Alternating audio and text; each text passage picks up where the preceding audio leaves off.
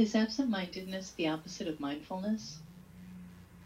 If someone forgets to buy groceries on the way home, despite having planned, does it necessarily mean he is very less mindful? Do they somehow affect each other? I would say they affect each other, but this is the problem with the word sati. Again, you have to throw out the word mindfulness because it's it's not a translation of sati.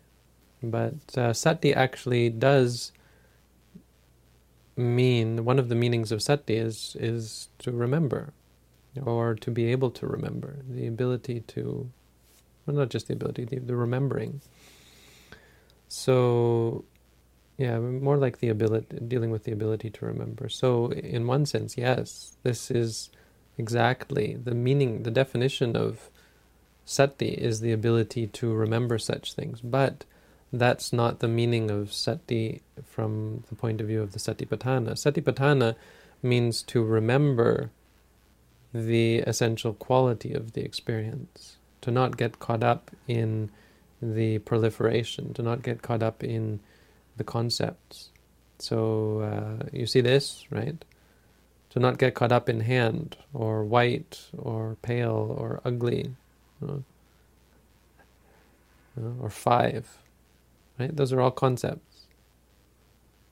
Sati means to experience the the seeing. This is seeing. That's all it is. When I flex my hand, there's a feeling of flexing.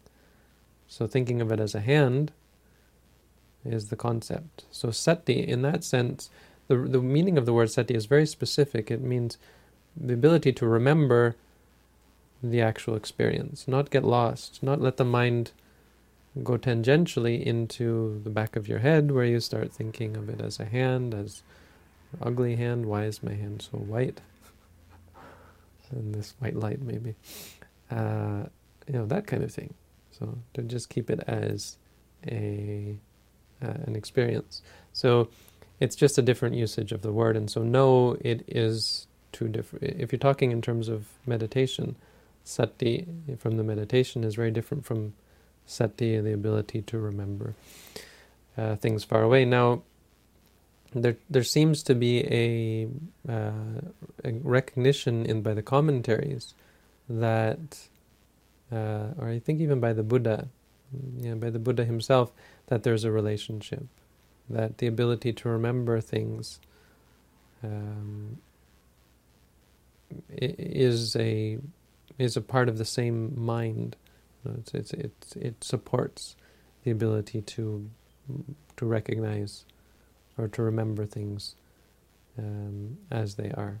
It's the, sort of the same function, so they do affect each other. People who are mindful tend to be able to remember things better. But but just simply not, not the same thing, certainly.